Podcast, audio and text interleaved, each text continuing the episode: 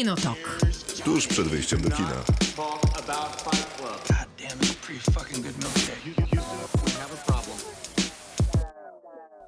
Krzysztof Majewski. Miłosława Bożek. Maciej Stasierski. Dzień dobry, dobry wieczór. Kinotok y, na antenie Radia Ram do godziny 24. Jutro w formie podcastu na Spotify i wszędzie tam, gdzie słuchacie podcastów. Powiedzcie, drodzy współprowadzący, czy udało wam się ocenić nasz podcast? Nie. Nie, nie da się. Nie da się. Prawda? Dosłownie się nie da. nie da. A co najlepsze, to jest tylko w opcji naszego podcastu, bo dzisiaj chciałam ocenić inny i mogę. I o co chodzi teraz, Krzysztof? A jak mogłaś, to oceniłaś też? Czy tylko, czy tylko mogłaś? i Nie, piątkę dam. Ocenię, na jeden. Piątkę dam. Trzeba, wiesz, wybić konkurencję. Więc ci, którzy mogą, e, a my nie rozumiemy z jakich powodów nie mogą ci, którzy by chcieli, e, a się nie da, to trzeba pisać do Spotify'a na support, Mhm. To jest e, że nie możecie, abyście chcieli. A odpisują?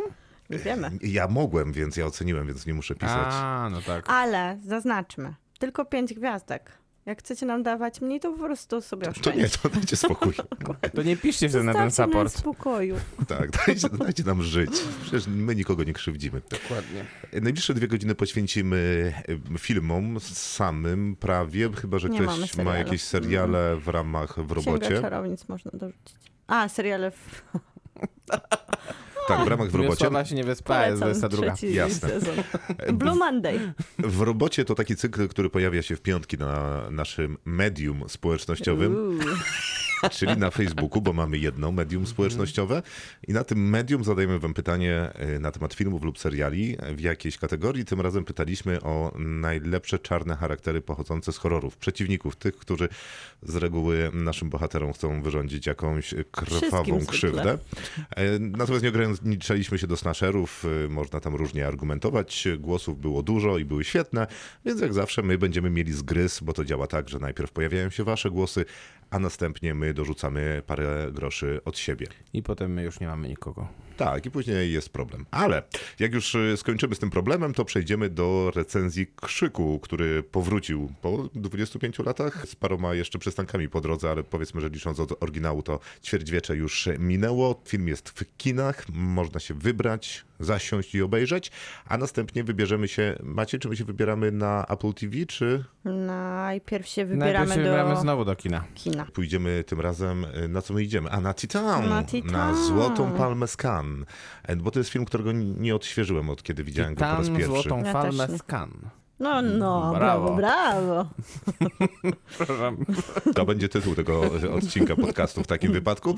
E, A kończyć będziemy tragedią Macbeta, która dostępna jest właśnie na Apple TV z Denzelem Washingtonem, Czerń, Biel, Academy Ratio. Umówmy się, powinna być dostępna też w kinach. E, O tym na pewno porozmawiamy przy recenzji, czyli pod koniec programu. To zapraszamy. Kinotok. Film.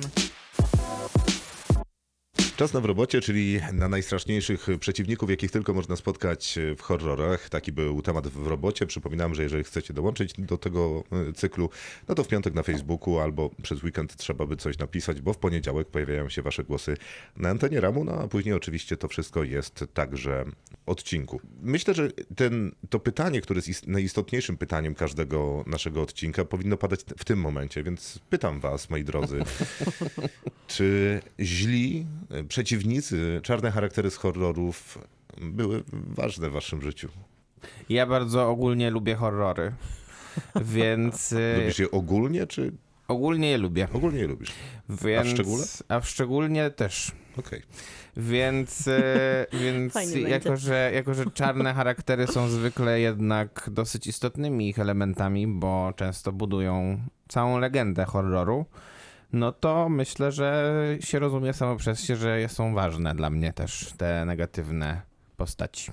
Dziękuję. Bardzo proszę. Cytując, Miłosławo? cytując najnowszy krzyk, ja lubię takie elevated horror, czyli to takie nową fal, nowa fala, nowa fala horroru, gdzie trochę mniej straszy tym strasznym, czyli nie o to, o co pytałeś, a takie horrory, gdzie straszy strasznym, to nie lubię, bo się później dosłownie boję i śnią mi się po nocach. Ja mam obojętny dosyć stosunek do horrorów. Dobre są te, na których można jeść pizzę z popcornem. w grupie znajomych. Reszta mnie specjalnie tak, tak. nie interesuje. Mam taki dosyć letni do nich y, stosunek, chociaż faktycznie ta nowa fala horrorów Fajnie jest. y, bywa błyskotliwa. Mm. Mam wrażenie, że Jordan Peele jednak tutaj wiedzie prym, który też jest Oczywiście. wspominany w krzyku. Bartosz pisze, że buka z muminków. No i fajnie. Bo Mingi są horrorem. Nie, Może ale dla mogą być. kogoś. Pewnie dla... No tak, racja. Bo ja miałem na przykład y, taki proces myślowy, że Władca Pierścieni w, w kawałku co najmniej jest horrorem, kiedy Bilbo spotyka się z Golumem. To bardziej No, Hobbit powiedzmy, nie? Wycinając takie kawałki, to wiele fragmentów No, ale historii wszystkich- filmu i literatury można by było No podłączyć. można, z można, tego ale wszystkie ich relacje są takie dosyć horror i Golum jest takim w zasadzie wyjętym potworem z horrorów. Albo z fantazy. William Defoe, pisze Tomek, w Lighthouse, bo wystarczy mu tylko mimika i odpowiednie oświetlenie, żeby wyglądać przerażająco. Załącza zdjęcie, ma rację, ale wydaje mi się, że no jednak przeciwnikiem tym najbardziej mrocznym w Lighthouse są jednak te mewy. No bo wiedziałam, że Mhm. to powiesz. No a nie ale uważasz? dobrze, dobrze, tak. A nie Trochę latarnia? obłęd. Jednak mewy... A, rozumiem. Ja stawiam wyżej mewy niż latarnie. No dobrze, wyda- tam dużo jest zagrożeń. Właśnie, tam wszystko Ogólnie na tej wyspie Nic czyha nie na jest ciebie. pozytywnego tam. No nie, nie ma tam mało pozytywów, to prawda. Mhm. Aleksander, dwa największe koszmary mojego dzieciństwa. Freddy Krueger i laleczka Chucky. Obie postaci przez swoją niezaprzeczalną charyzmę, zwłaszcza laleczka Chucky, Mhm. wyniosły swoje filmy na wyższy poziom i nadały im status kultowych. Duża w tym zasługa aktorów Brada Douriffa i Roberta Glonda. Ten pierwszy po raz kolejny wcielił się w rolę morderczej laleczki w serialu Chucky. Trzeba przyznać, że jest on głównym powodem, być może jedynym, dla którego warto się z tą serią zapoznać. Ale w ostatniej części Laleczki Czaki, która była, nie wiem, ze 2 czy 3 lata temu, to Laleczkę portretował z kolei Mark Hamill. I to też był naprawdę e, duże osiągnięcie. To też było duże osiągnięcie aktorskie, uważam. Mi się przy... Pasują do siebie nawet. Mark Hamill? Pa- Mhm, z zgadza się. laleczką. No. Skoro został przywołany Brad Dourif e, i skoro rozmawialiśmy o Władcy Pierścieni, no to on też ma przecież e, swoją rolę jako jest. Grima Tak właśnie. e, węży Smoczy Język. Ja tam nie, mnie nie pytaj. Ja nie, nie ja jestem znawcą tego filmu, te, tej, tej sagi tylko jeśli chodzi o film. Rozumiem, no ale to nie jest w filmie i no, Jest. doradza w każdym razie królowi Rohanu e, w taki nie najlepszy sposób. E, Nie najlepszy. tak, ale też zagrał w innym horrorze. Jak on się nazywał? Kiedyś Julian Iliński zaprosił mnie do swojego podcastu e, Koszmarne horrory i kazał mi oglądać film chyba z początku lat 90. z Bradem Dourifem, gdzie był taki potwór mechaniczny i Brad Dourif grał takiego gościa, który siedział w piwnicy e, i był takim modelowym geekiem w długich, przetłuszczonych e, włosach. No i generalnie był też mordercą przy okazji. Ale wykorzystywał tą swoją maszynę do mordowania? Nie, no wiadomo, ale ta maszyna była niezła, bo ona była taka, wiesz, bardzo analogowo zrobiona. Hmm. A co robiła ludziom? No to Wbijała swoje części ciała w ich części ciała. Swoje metalowe części. I swoje ciała. metalowe A, części. Generalnie Brad Dourif to jest aktor, który ma trochę na swoim koncie, bo między innymi zagrał w filmie, który nie jest pewnie horrorem, ale dla wielu mógł być takim koszmarem, e, koszmarem sennym, czyli w filmie e, Lot nad kukułczym gniazdem. A no prawda, nie, no generalnie z Bradem Dourifem to mam wrażenie, że raczej wszystko jest dobrze. Tak, raczej tak. A przy, przy tak. okazji miał przecież same dobre wybory, y, jeżeli chodzi o rolę. W sensie takie bardzo po warunkach, no ale jednak. Wiecie, znajdę wam ten film, bo widzę, że jesteście zainteresowani. Jesteśmy. A ja ci powiem, że ta postać to był... Gadzi A. język Grima. Tak, właśnie. Mhm. Gadzi język. No to by Mhm. pasowało do złych rad. Właśnie starałem się dojść do, 2000, do 1090 roku w jakiś sposób, ale Brad Dourif ma po 2000 roku ze 100 produkcji, więc to, to trochę potrwa, więc może później. Sylwester pisze, że Dracula najlepiej w interpretacji Christophera Lee i tu musimy zrobić pauzę, bo Christopher Lee adaptacji Drakuli to miał pewnie z 20. 28. Tak, Nosferatu kolejnych 20, Tak, tak. Mrocznego Księcia Ciemności jeszcze ze 45, Nie we wszystkich się sprawdził. no tak, bo jest wybitny. No. Nawet jako hrabia duku w tych nieszczęsnych Dokładnie. Clone Warsach radzi sobie znakomicie. Radzi sobie na to, co ma. No tak, to W prawda. sensie, co trzeba, wiesz. Ograniczyli go mocno. Ale Drakule też grało kilku innych aktorów, żeby Grało. nie było. Z innymi Gary Oldman. Gary Oldman chyba najbardziej współcześnie, czy nie, najbardziej współcześnie to był ten taki serial kuriozalny. Netflixa e, chyba. Co grał ten aktor z Włoski. Nie. Włoskiej Eee, urodzie. Co grał ten, Zawsze coś. ten aktor z The Ja ci- Square? E, Jak on się nazywa? No właśnie tak się nazywa, ale grał go. Hannibal Lecter z Milczeniowiec, to jeszcze. Sylwester, Czarny Philip z The Witch, Rekin ze Szczęk, uuu, to dobre, nie pomyślałem, oraz kierowca wielkiej ciężarówki z filmu Pojedynek na szosie. Ze świata seriali to, a jednak są seriale, Gubernator in, in Negan z The Walking Dead. O, ja chyba nie doszedłem do gubernatora. Ja, to, ja, ja miałam nieprzyjemność być, być razem Być w jego miasteczku, którym rządził. Który to był I sezon? trzymał tam w swojej piwnicy swoją zombie córkę na A łańcuchu. nie, to wiem, to, to była dobra postać. To była dobra postać, bo to było dopiero co w Walking Dead taki świeży pomysł, żeby zbudować idyllę tak naprawdę na, naprawdę na mordzie. Tak, A tak, tak. aktor z The Square się nazywa Kles Bang. Jest Uuu, Duńczykiem? Trudna sprawa. I jest Włochem. Duńczykiem, tak. I będzie grał w, najbliż, w najlepszej produkcji Roberta Eggersa Viking. O, No i wszystko się bardzo. pięknie łączy i zazębia. Proszę zobaczyć w ogóle trailer Wikinga, Tak bo. Och, Są lepsze od połowa filmów z zeszłego roku. prawda. Bardzo mnie bawiło, jak ktoś pod tym trailerem napisał, tak powinien wyglądać Wiedźmin. tak było. To jakiś nasz wspólny znajomy. To Nie wiem, czy to nie Kaja pisała. Pozdrówmy ją. Internetowa Kajutex. E, Krzysiek pisze, mnie najbardziej ryły baniak horrory, thrillery, bardziej straszne pod względem psychologicznym. Był taki czas, gdzie pojawiały się hiszpańskie propozycje takowych. Labirynt Fauna, Sierocinie, z oczy Julii oraz Słodkich Snów. E, W tym ostatnim pojawia się czarny charakter, który za dnia jest wspaniałym dozorcą wielkiej kamienicy, a gdy przychodzi noc, wysmarowany na całym ciele antyperspirantem, jest ukryty pod łóżkiem lokatorki jednego z mieszkań, niezauważenie odurzając ją noc w noc. Ten gość był mega creepy. To brzmi mega creepy. Totalnie. Ten antyperspirant Totalnie brzmi, brzmi mega jak- creepy. Jak jakaś prawdziwa historia, based on true story. Tonalnie. E, pisze też Damian, to jest postać publiczna, rozumiem, więc będzie miał też nazwisko. Damian Kulec, aktor. Tak się nazywa jego, rozumiecie, fanpage. A to on nas pozdrawia bardzo. W My tym go też. poście też. To prawda. I się E, cieszy, że staje się częścią naszego podcastu. And done, and done. no więc w zasadzie tyle. Ale tak poza tym pisze, No Monday, cześć. pisze o Fredim, bo od zawsze nikt nic mu nie dorówna. Obejrzany zdecydowanie za wcześnie, wedle wszelkich standardów związał mnie ze sobą na zawsze. Nawet udało mi się odwiedzić dom Nancy w LA i cieszyłem się jak dziecko. Ciężko było wytłumaczyć chęć oglądania zwykłego domu żonie. No to jest bardzo ładne jednak pojechać do Stanów Zjednoczonych, sobie pozwiedzać te filmowe miejsca. Są tam takie całe przewodniki, strony internetowe, mapy mm, z pozycjami, można jeździć, zwiedzać, to super. Ciekawe, czy one są aktualne i na przykład ten dom, który się zwiedza, to jest właśnie dom Barbary Streisand, a, albo na przykład ona tam już nie mieszka od 30 lat. No bardzo możliwe, że nie mieszka, no ale to wiesz, chodzi o, o to, co film na przykład, co Ale pamiętam. niektórzy mają nadzieję, że spotkają ją na ten, jak będzie zbierała, nie wiem co, Gazetę. gazetę. liście, mleko. E, No, fine. to, Ale to bardziej zastanawiające, jak regulują ci, wiesz, aktualnie lokatorzy i mówią, nie, nie mieszka tu. nie ma sobie. Streisand. Wysyła mi, wysyła mi od znak 30 przed lat domem. listy, które dochodzą do nas. No, dokładnie. Norman Bates, y, Damian, zbieżność według zeznań mojej mamy nieprzypadkowa, Pennywise i Christine, bo przecież to też czarny charakter, śnili po nocach, e, śnili po nocach, śni mi się po nocach Candyman, przyjemny powrót do ostatniego e, i wspaniały Julian Sands jako Warlock, szczególnie w drugiej części i chętnie wymieniłbym jeszcze co najmniej kilkunastu, ale pewnie pojawią się w innych komentarzach, a później jest y, ten nawiązujący do nas y, element, za który dziękujemy i pozdrawiamy. Pennywise to jest który ser? Który? który? Pennywise jest To też z jest, któregoś klasyka. To, jest piła, tak? Nie. Nie, nie, nie. Tam był Jigsaw w, pini- w Pile. Ale on się zmieniał, bo on nie był we wszystkich piłach E, nie, chyba. Pennywise jest z It. Nie, Pennywise to Tak. jest tak, ten Tak, tak, okropny zgadza się. clown. No, z... bardzo dobrze. Nigdy chyba. 100. To. Słuchajcie, Mhm. nigdy nie widziałam to. Y, Jak to? y, ale to Tego nowego też nie widziałaś? Żadnego. Hmm. w jakichś fragmentach? W fragmentach, powiem, jak w on tam to jest wygląda, jak wygląda właśnie z e, tej studzienki, To jest widziałam dosyć- i zrezygnowałam. niepokojące To jest bardzo niepokojące.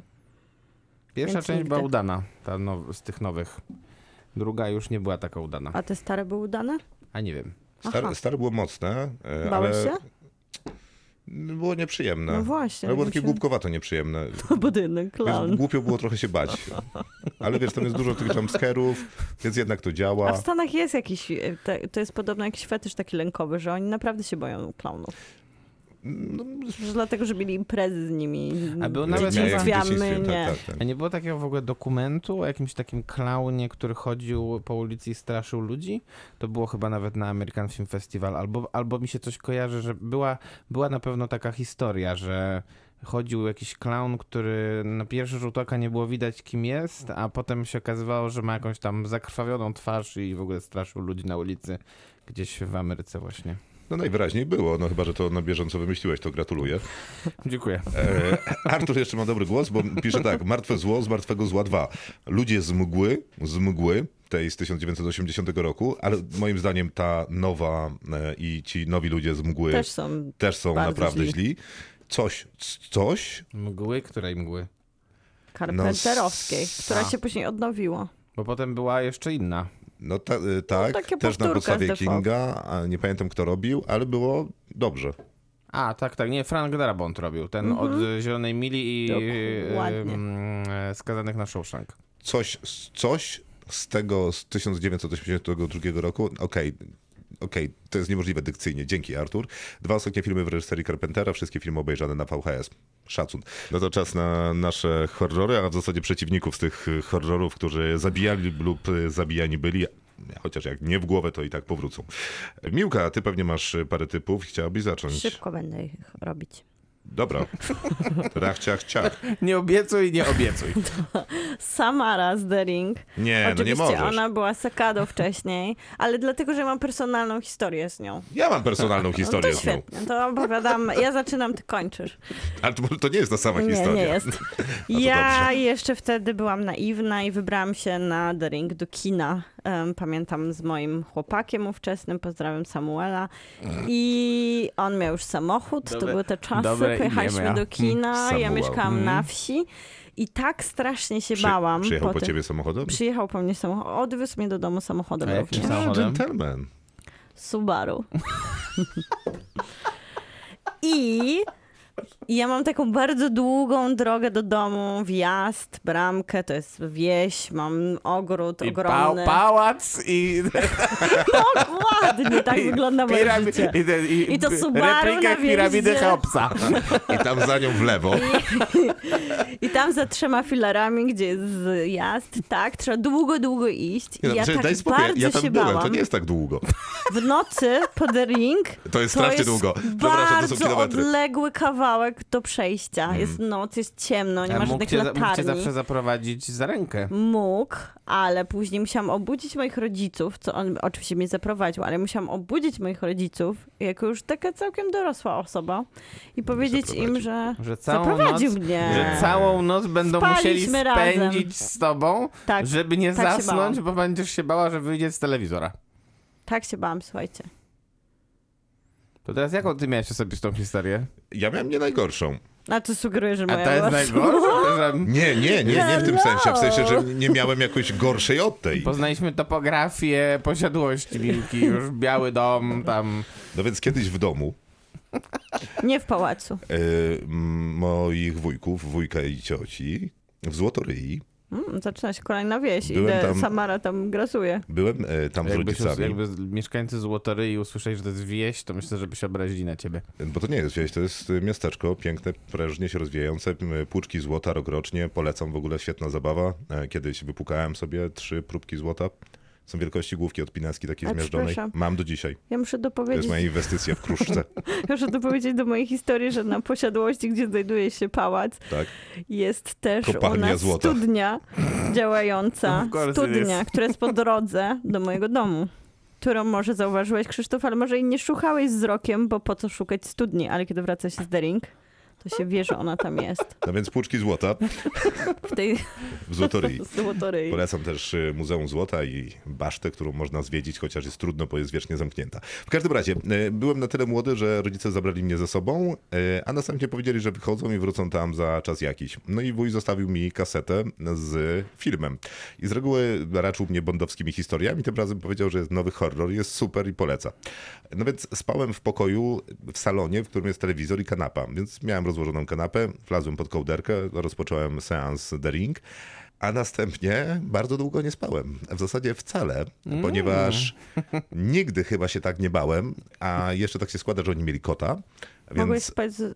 każdy ruch tego kota gdzieś po domu wywoływał u mnie palpitację serca i taki mały zawał. No to nie dziwi się, że spałam z rodzicami. E, Więc później, Ile nie, masz lat? zupełnie się nie dziwię. Nie wiem, ile miałem lat. Mam Właśnie, nadzieję, ale to brzmi mam nadzieję że między mało. nami była jakaś różnica ogromna wieku. Ja No Subaru jest. podjechałam pod mój pałac, a ty byłeś dzieckiem, które z kotem przeżywało najgorsze chwile swojego życia. Bo może nas dzielić na przykład ile? Z pięć? No, nie wiem, czy to ustalamy teraz. No więc trochę nas dzieli, ale ustalmy, że trochę nas dzieli. No dobra, A wtedy to było dużo. wersję amerykańską Ja oglądałem, czy japońską? ja oglądałem wersję amerykańską. No i miałem tak, że jak wracałem pó- później przez chyba parę miesięcy do pokoju z, z nocnej wyprawy do toalety, które Mhm. się zdarzają, to przebiegałem przez ten pokój, bo, ponieważ paliło się to małe czerwone światełko wyłączonego telewizora, które sprawiało, że panikuję. I tak naprawdę z ringa wyleczyłem się dopiero wtedy, co już kiedyś opowiadałem, gdy zobaczyłem w internecie mema, jak rozwiązać problem Samanty z ringa. A rozwiązuje się go też tak, że bierze się telewizor LCD i przystawia do niego drugi telewizor LCD. Więc jak ona wychodzi z jednego, to wchodzi w drugi jest zapętlona. Albo kładzie się telewizor na kiblu. Ona wychodzi z telewizora i wpada do kibla.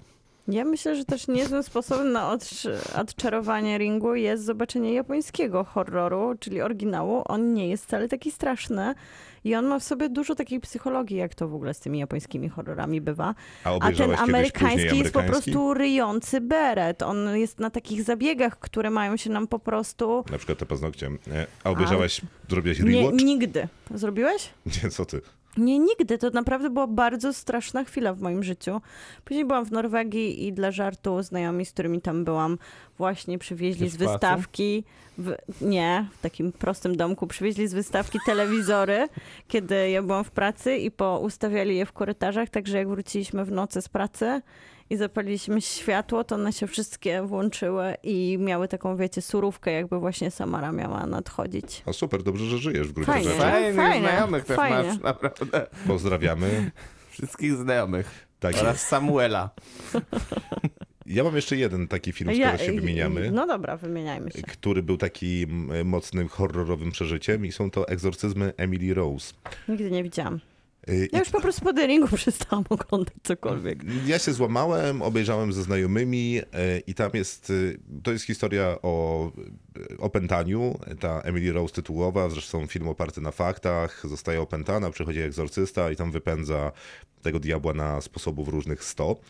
Ale kiedy ona jeszcze sama mieszka, zresztą chyba w akademiku, to takim objawem tego, że szatan nadchodzi, jest y, zapach y, spalenizny i że jest, y, która tam chyba trzecia, trzy w nocy i że to jest godzina diabła, bo to jest odwrócona godzina śmierci Jezusa.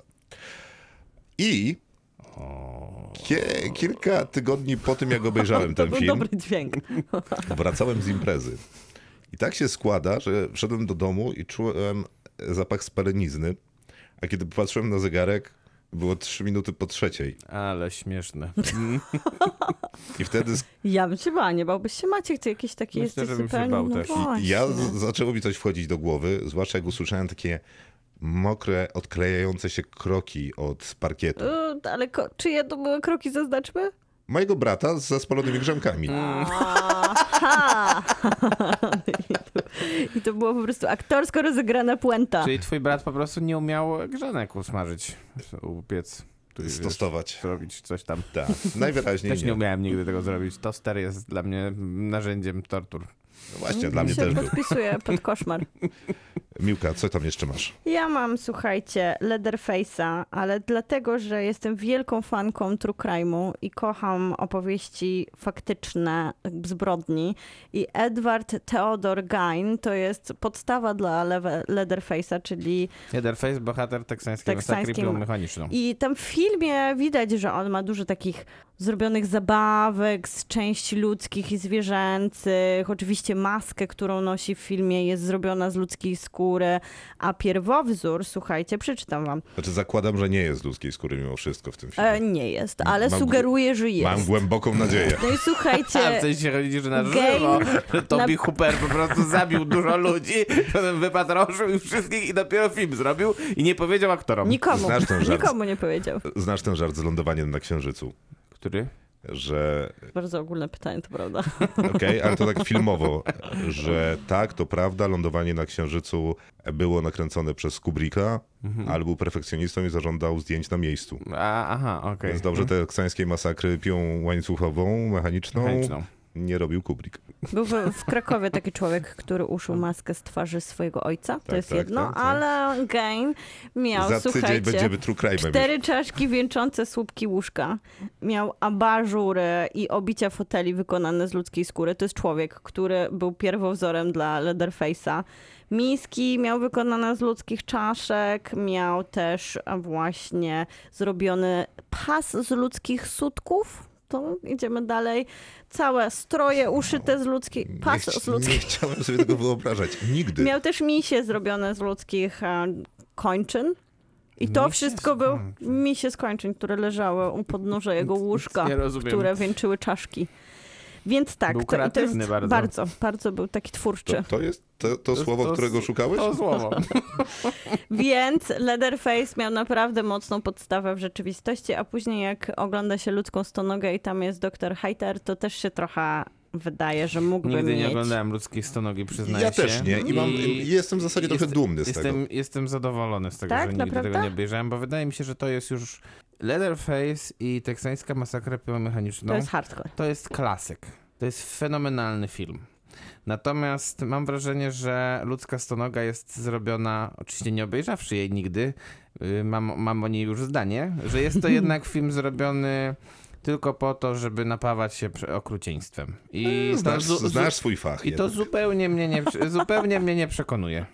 Ja mam jeszcze, słuchajcie, w kontraście takie ludzkie strachy, które mnie przerażały, czyli Jack Nicholson jako Jack w Lśnieniu był bardzo taki, jak sam film może mnie tak bardzo nie przestraszył, A film to... jest niepokojący. Jest niepokojące, ale najbardziej niepokojące jest to stadium tego, tego ludzkiego szaleństwa, które mogłoby się gdzieś wydarzyć i No nie chciałabym się z nim spotkać. I wydaje mi się, że naj, najnowszy Niewidzialny Człowiek, ta przemoc, która Tylko, się tam on jest dzieje... niestar- nie, nie straszny sam w sobie. Nie? No on jest niestraszny, ale straszna jest ta przemoc i wykorzystana właśnie w taki trochę komiksowy sposób, wrzucona Tak, tak, w ten no to jest- gatunek horroru, tak, jest bardzo przerażająca. W sensie to są takie rzeczy, które mnie dotykają teraz Nie, jako mnie też. Ogóle dorosłego jest człowieka. świetny film, tylko że ten, y, ta postać, którą poznajemy w finale jest takim dużym zawodem po Chodzi tym, co się ci. Olivera Jacksona Coena. Kimkolwiek Tak, ale. Ten to- aktor, nie który gra. Staram się nadal unikać spoilerów. Ja, tak mam, nie wiem, chyba dobry pomysł. W każdym razie, w sensie, że film był dawno, więc Dobry, nie wiem, dobry czy dobry- unikać. dobry Ale z lśnieniem jest taki problem, że ja obejrzałem ten film dopiero po tym, jest taki efekt, się mówi, efekt Paryża, że tak często widziałaś wcześniej wieżę Eiffla i Pary w, w różnych zestawieniach, że jak jedziesz na miejsce, to mówisz, a wow, wieża Eiffla, ale super. Znam to. Nie, jakby nuda, nie, nie, nie masz tego efektu zachwytu. E, I tak miałem z lśnieniem. Jakby tyle widziałem klipów z tego filmu, tyle widziałem memów, ty, tak bardzo w popkulturze został przerobiony w moim mózgu, że kiedy zobaczyłem film, to powiedziałem, a okej, Czy jakby internet mi zepsuł. Maciej. To poza tymi, które Miłka już wymieniła oczywiście i ukradła mi połowę, to mam tak. Na pewno y, jeden z, z ważniejszych filmów dla mnie, y, jeden z moich ulubionych, to jest Egzorcysta Williama Friedkina i tam Też nie Willenem, widziałam. Willenem jest No nie. demon No bo to jest Pazuzu. straszne chyba, ja się naprawdę boję strasznych filmów. Nie jest Nie, to no straszne, jest. Maciek? Nie, no jest, jest. Nie, bo- no na mnie działa. Teksańska nie jest straszna, jest po prostu mega przemocowa. Nie, nie, teksańska masakra piłomechaniczną jest po prostu przerażająco intensywna. Festi- festiwal przemocy. Ja kocham festiwal przemocy, ale straszenia nienawidzę. A, a lubisz Dziwne zdanie padło teraz. piłę? Nawet lubię, ale... której części? Ja piły no nigdy właśnie, nie oglądałem z kolei. Początek jest okej, a później się robi z tego masówka. Ale bo fajny jedynka jest wychowa... fenomenalna. No, jedynka jest super. Nawet dwójka jest okej. Nie. No dobra, może nie w kontekście jak dobra jest jedynka. No ale nie wiem, czy dobrnęłeś do jakiejś tam piątej części. Nie. No właśnie. Więc To wtedy Willenem dwójka w jest super. Egzorcyście jest, poza tym, że jest nim Linda Blair, Ale jest straszne? jest straszne. Jest tak. strasznie. Nawet po latach. Po latach też się broni, dobrze się zestarzał No Egzorcysta. i dlatego przegapiłam. A, bo, a demo, a villain, który, którego nie ma oczywiście na ekranie, to Szatan, się szatan. nazywa Demon Pazuzu. I tak się nazywa też postać w drugim egzorcyście, który jest filmem absolutnie niemożliwie złym. Natomiast bardzo ciekawa jest ta rzecz, którą opowiada William Friedkin w dokumencie o kręceniu egzorcysty.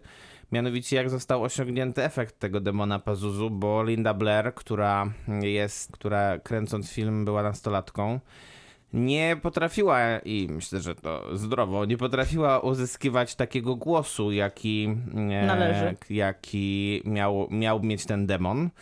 Więc zatrudniono aktorkę, która się nazywa bodajże Mercedes McCambridge, która ten głos, ona, ona miała bardzo taki, taki niski e, głos, Opętany. który jeszcze w dodatku, który jeszcze w dodatku poprawiała tym, że y, nagrywając ten dubbing paliła papierosy i piła wódkę. Bardzo ciekawa rzecz, Jak, bo jak prawdziwy demon. długo bardzo walczyła w ogóle o to, żeby, żeby jej nazwisko zostało umieszczone w napisach tego filmu, bo dla niej to było bardzo, bardzo ciężkie przeżycie ze względu na to, że ona była bardzo wierzącą katoliczką, a tutaj miała grać tak naprawdę diabła, więc po każdej takiej sesji nagraniowej miała z kolei ponoć bardzo długie sesje ze swoimi z dobranymi przez siebie księżmi, którzy od, Wow. którzy, z którymi rozmawiała na temat, na temat swoich przeżyć e, związanych z kręceniem filmu. Jest dużo takich legend związanych z, z egzorcystą. Ciekawe, mam czy kiedyś drugą. będzie opowiadał proszę. nasz e, reżyser, którego poznaliśmy na festiwalu Nowe Horyzonty z Niemiec, będzie opowiadał w kontekście swojego dorobku filmowego historię, jak przyjechał do Polski, pokazał swój film o opętaniu i poznał bardzo miłych ludzi, którzy przez całą noc mówili mu, że zrobił bardzo, bardzo, bardzo zły film. Tak, to To prawda. byliście wy. Tak, To Oczywiście. byliśmy my, to był niebieski reżyser, którego nazwiska i imienia oczywiście nie pamiętamy, ale, Ale zrobił... film był o opętaniu. Tak, taki y, Jali o y, stylu. Ta druga historia z egzorcysty, którą pamiętam, która mi się bardzo podobała, byłaby świetna, gdybyś miał Maciej przy sobie skórzany portfel. Mm, Dobrze. Masz, Ale to masz roz, takowy? roz, rozwinie się? No mam skórzany portfel. I co teraz? Okej. Właśnie, umówiliście Ma, się? mogę, go- mogę go wziąć? Bardzo proszę. I ci nigdy Musisz nie rzucić. oddać? Taka świetna historia. No, taki pełny. Więc... Okej, on jest y, w części skórzany. Tak. Nie, nie wiem, czy to się uda, ale trochę muszę go zgnieść. Bardzo proszę. Tylko to- tam są karty w nim różne, więc Dobra, może to wyciągnij. Wyciągam karty. Jest ich dużo. Dobra, to ja wiem, że budujemy... Wow, złota. Budujemy suspense, ale okej, to nie wiem, czy się uda, ale ten efekt, kiedy ona obraca głowę o 180 stopni, ten Mhm. efekt dźwiękowy, który nagrywali, to było właśnie... A, to tak, to tak, to tak było nagrane? To Ja jest... czy mi się coś złamało w tym Jakbyśmy portfelu mieli teraz, seller, ale... Mam nadzieję, że nie, to ten mieli efekt. seller, to byśmy łamali kości też. Ogólnie Seller albo marchewka, tak? bardzo polecam, poza, poza samym egzorcystą, który jest filmem wspaniałym, bardzo, bardzo polecam e, Oddajemy mu? Dokument... e, Nie, daję, weź jakąś kartę. Dokument, który był dostępny, e, który był pokazywany na Docs Against Gravity chyba w zeszłym roku. Myślę, że jest spokojnie do zdobycia, gdzie, do znalezienia gdzieś na jakimś VOD. E, może właśnie na VOD Docs Against Gravity, bo chyba takie VOD w ogóle istnieje. Do ty, o, M-Doxak. okręceniu, okręceniu egzorcysty, bo to jest po prostu dwugodzinny wykład Williama Friedkina, jak kręcił film. A William Friedkin najlepiej wie, jak nakręcić egzorcystę, bo jest jego reżyserem po prostu, więc no... Ma to dużo sensu.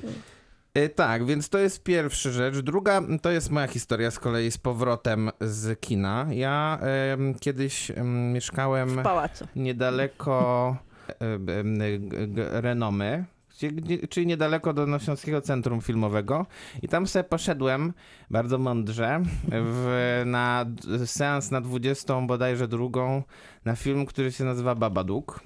Nie widziałam. I nie to był zobaczę. bardzo poważny błąd, gdyż e, później wracałem samochodem z tego seansu. A w tym filmie jest taka scena, w której główna bohaterka, grana przez australijską aktorkę Essie Davis, jedzie samochodem ze swoim synem i wydaje jej się, że na, że na, mm, e, że na dachu samochodu Coś ląduje, ląduje właśnie ten, ten e, tytułowy Babadook. I powrót był o tyle problematyczny, że strasznie wiało i tak naprawdę cały czas mi się wydawało, że ktoś siedzi na tym, na tym dachu tego samochodu, więc bardzo długo wracałem, a nie było daleko tak naprawdę, m, bo, bo wracałem gdzieś tam w okolice chyba Ronda Powstańców Śląskich. No więc to jest taka historia też. A już teraz nie będę op- dopowiadał żadnych historii, tylko jeszcze wymienię, wymienię trzy nazwiska. Y, Doktor Hannibal Lecter z y, Milczenia Owiec, oczywiście jeden z moich ulubionych filmów, wspaniała rola Antonego Hopkinsa. Annie Wilkes, główna bohaterka Misery, czyli e, takiego horroru, thrillera bardziej, na podstawie Stephena Kinga. E, film o który, w którym ona jest fan, psychofanką e, pisarza, który ma wypadek samochodowy w, w jej okolicach i ona ma się nim opiekować, ale jak się okazuje, pisarz postanowił napisać książkę, w której, mm, w której zakończy historię bohaterki, o której pisał w serii książek, więc ona nie może mu na to pozwolić i postanowiła i, i maltretuje go w łóżku, on ma połamane nogi, więc nie może się ruszyć. Więc to jest dosyć traumatyczne przeżycie. No i myślę, że na koniec warto jednak wspomnieć Obcego. To jest przynajmniej obcy ósmy pasażer Nostromo myślę, że może być zakwalifikowany jako horror do pewnego stopnia. No a Xenomorph, czyli główny bohater obcego, to jest przerażająca Ważne jest, że postać. teraz Maciek sprawdza, czy ma wszystkie swoje karty. Tak właśnie to robię. Mhm. Kinotok. Film. 25 lat minęło jak jeden dzień, pokrzyczyliśmy cztery razy i mamy krzyk. Bez piątki. Co sam, z czego samego drwi w filmie? Tak, bo to jest requel, jak uczy nas film, Dokładnie. czyli... Albo ewentualnie le Tak, Legacy Sequel. tak, tak. Requel, czyli mieszanka rebootu i sequela. To jest dosyć zabawne. Kiedyś możemy zrobić taki post o tym, ile y, interesujących nas może być na kontynuację, resetowanie serii, nie wiadomo co jeszcze robienie z nią. Więc to jest y, requel, czyli jakby wracamy trochę do pierwowzoru, trochę kontynuujemy ten pierwowzór. Zapraszamy starych i nowych bohaterów, miksujemy ich ze sobą. Generalnie robimy, co nam się żywnie podoba. Mm, Troszkę tak, ale trochę jednak wzorując się otwarcie na tym, co się wydarzyło w pierwszej części, dosłownie nawet odtwarzając scenografię z Ta, niej. tak, i nawet puszczając fragmenty tej części w kolejnej Dokładnie. części. E, Morderców jest dwóch, więc reżyserów też. Matt Bettinelli Olpin i Tyler Gillette reżyserują. E, Pierwszy raz w sumie bez Wes'a Cravena. A to prawda. bo w 2015 opuścił nas, ale tak naprawdę od tego czasu nie powstał żaden nowy krzyk. No A dedykowany serial, jest tak? y, Mhm. film Wesowi. W samym filmie jest też postać, która nazywa się Wes. I to wszystko dla so- uczczenia so Wesa. Cravena. Jest to bardzo wzruszające. Jest. Ja się wzruszyłem. Aha, nie, to jest jakoś... Ja w ogóle się bardzo dużo wz- wzruszałam. Razem z Maćkiem byliśmy, Byliśmy na seansie. na seansie. Ciekawy efekt jak na horror. Mhm, to prawda. No slasher, Dużo pamiętajmy też. jednak. To tym bardziej jest dziwny efekt. Dużo, no, No, ale nie, bo jest dużo nostalgii związanej. Ja przynajmniej mam dużo e, związanej z krzykiem. Bo to się chyba okazuje pierwszy taki fanowski film, który z jednej strony drwi z fanów, a z drugiej daje im po prostu mnóstwo miłości do całej serii, a zwłaszcza do tego początku, który był chyba najważniejszy. Wydaje mi się to wzruszające i tak jak rozmawialiśmy z Maćkiem, z jednej strony to jest niesamowicie, niesamowite przeżycie dla fanów, bo można powiedzieć, że pewnie jest sporo fanów serii, zwłaszcza w Stanach Zjednoczonych, a z drugiej strony jest to zaproszenie zupełnie nowego fanostwa, młodego, któremu się tak to pięknie wykłada i tłumaczy i pokazuje, że już się ich zaprasza, żeby obejrzeli całego Wesa Cravena wcześniejszego. To jest dosyć ciekawe, bo ja mam, żyję w takim przeświadczeniu, że nie ma czegoś takiego, w, no w Polsce być może, bo w Stanach jest to dosyć oczywiste, ale że w Polsce nie ma fanostwa krzyku. Że No, no nie ma. to jest no film, ma. który pewnie Takiego, dużo osób fanbazy nie ma. No. obejrzało, tak jak zresztą ja i wy. Gdzieś tam ze znajomymi przy okazji, jako jeden z kolejnych horrorów. Ten akurat był ciekawy, ponieważ to wszystko, co mówiliśmy przy wcześniejszych horrorach, nie schodź do piwnicy, nie idź tam sam, po to piwo czy po cokolwiek, no to ten film już wyśmiewał to za nas. To nie dość, że w nim było to powiedziane jeszcze raz, to jeszcze zostało to zrobione zawsze. Tak, to prawda, to prawda. Więc to było super. Zwłaszcza, że po krzyku bardzo szybko wyszły te filmy z z serii Scary Movie, e, które... Koszmar minionego lata. Nie, nie. e, Nie, nie, nie, to e, komedia. A, te drwiące z... Straszny film. Straszny film, dokładnie. Który był zresztą też bardzo udany, chociaż Do sam... pewnego stopnia. Do tak. pewnego stopnia jasne, chociaż koncept był też dosyć interesujący, bo krzyk sam w sobie był drwiną, więc drwina z drwiny niby nie powinna wyjść, a jakoś całkiem Pierwsza wychodzi. część i druga Tak, jeszcze bym się się broniły. broniła. Mhm. No, ta druga to już. Bo potem to już była niestety taka Odcinanie zabawa, kuponów. Odcinanie kuponów. żeby tak, już tak. jednak Dokładnie. parodiować wszystko. No ale tak samo było z krzykiem, też później było już odcinanie To kuponów. prawda, to prawda. Trzecia i czwarta część zupełnie niepotrzebnie się Ja pojawiły. czwartą też lubię, ale rozumiem, że można jej nie lubić. A I jesteśmy przy krzyku, wracamy do tego samego miasteczka, w którym byliśmy w każdej wcześniejszej części i wraca człowiek w masce i znowu sztyletuje ludzi. Tak, rzeczywiście i mamy zupełnie nowych bohaterów, ale, on, ale wszystkich ich łączy coś z wydarzeniami z oryginalnej części. No i oczywiście też powracają pewnym momencie historii bohaterowie znani właśnie z pierwszej części, czyli Dewey, Gale I Sydney. i Sydney. I to wszystko łączy właśnie, no wa- właśnie to fanostwo, czyli miłość do oryginału, który się pojawia dokładnie tak jak w oryginale, czyli to, co Wes Craven nam dał, czyli ta tutaj wspominana często drwina, czyli wykorzystanie gatunku i poprzez słowa bohaterów wyśmiewanie go, czyli robienie w sumie filmu, który drwi z głównych motywów, przedstawiając je nam w taki inteligentny sposób, że zaczynają być świeże, fajne i zaczynam rozumieć, dlaczego mamy konkretne sposoby, żeby opowiadać horror.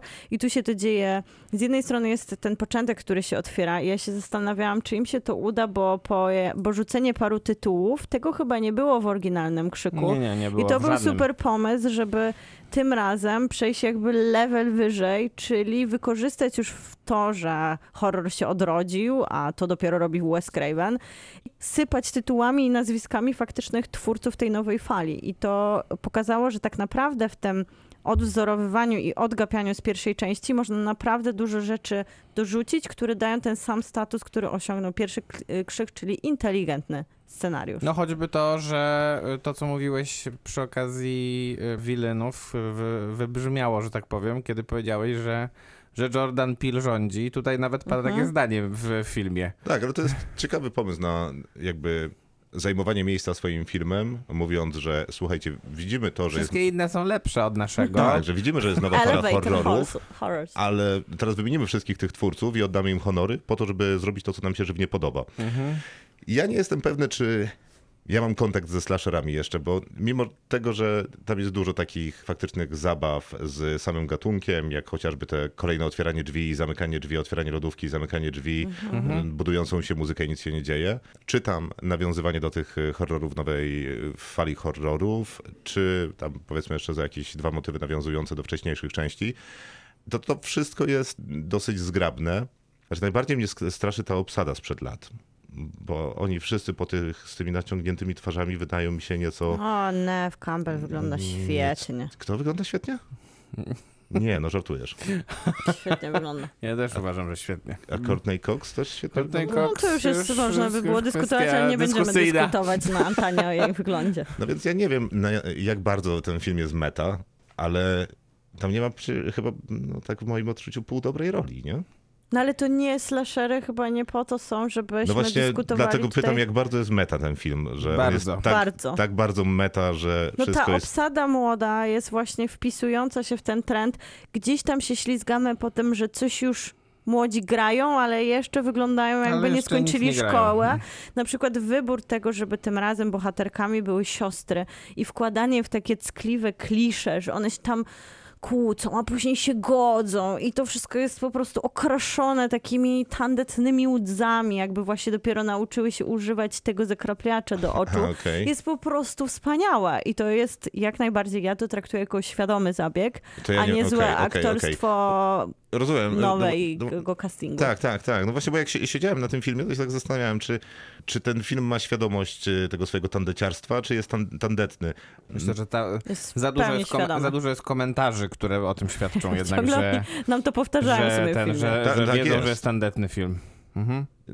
Ja nie mam chyba wystarczająco mocnego stosunku do slasherów, żeby mnie to cieszyło albo bawiło. W sensie głó- głównie jednak miałem wrażenie przez dużą część filmu, że to jest tandeciarstwo. No nie, to ja mam jednak, y, może nie do slasherów w Jak do ogólności, ale do krzyku, krzyku, po prostu. To dokładnie. jest jakaś taka, jest to dla mnie taka nostalgiczna jednak podróż. Krzyk oglądałem, pamiętam właśnie ze znajomymi.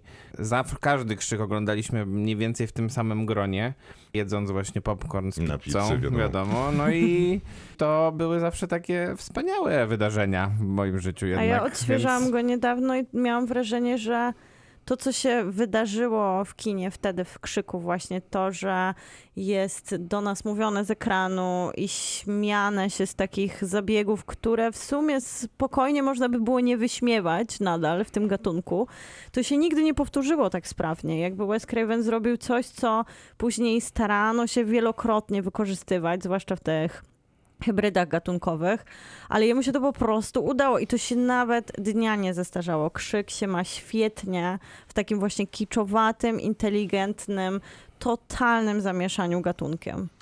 Znaczy z tym argumentem ciężko walczyć, no, w sensie z argumentem e, sentymentu. Ja miałem 7, Dokładnie. 7 lat, jak wychodził krzyk, więc e, mój stosunek z nim jest To- raczej taki Ale to pewnie nie oglądałeś wtedy. No, Raczej dokładnie. tylko parę lat później, nie? Pewnie tak, e, ale no jakoś mi nie robił, może się nie złapałem na ten pociąg e, krzyku. Natomiast podobał mi się, niezależnie od tego, czy byłem w tej grupie ludzi, którzy mówili, o matko, krzyk jest, to jest rzecz nie do przegapienia. I nie wiem, czy teraz się spóźniam na pociąg krzyku i mimo, że doceniam tam kilka zabiegów, które są faktycznie jakimś tam pogrywaniem gatunkiem, no ale nawet te, ta zabawa z tymi, wiesz, zamykasz drzwi, nabudowuje się muzyka, otwierasz, a tam nie ma mordercy, no to jakby już było, ten film faktycznie jakby narzuca tego tak dużo, że przez wagę powtórzeń, kpin i żartów powinien być jakby zabawny, mi się wydaje trochę przyciążkawy. O nie, nie, nie, to nie, to Ja, nie. bym- ja bym tylko W powiedziała, sensie, że... te, te, na, tego na tyle dużo, jakby, nie wiem, To- nie, nie zdążyłem się jeszcze zaśmiać z pierwszego żartu. To, to pewnie zaraz z. Maćkiem będziemy mówić o tym, jaki jest zabawny ten film, ale, ale tak naprawdę to, co też po latach na mnie zadziałało w tym pierwszym krzyku, to to, że to był to taki świetny komentarz do popkultury wtedy. Poza Mm. tym, że on drwił z siebie, to też drwił z lat 90., z wielu klisz, które tam narzuca popkultura i w tym momencie on jest po prostu idealnym komentarzem do faktycznych lat 90. i to, jak z nich drwi, w sumie dokładnie teraz tak z nich drwimy, czyli on trochę się wyprzedził i to, że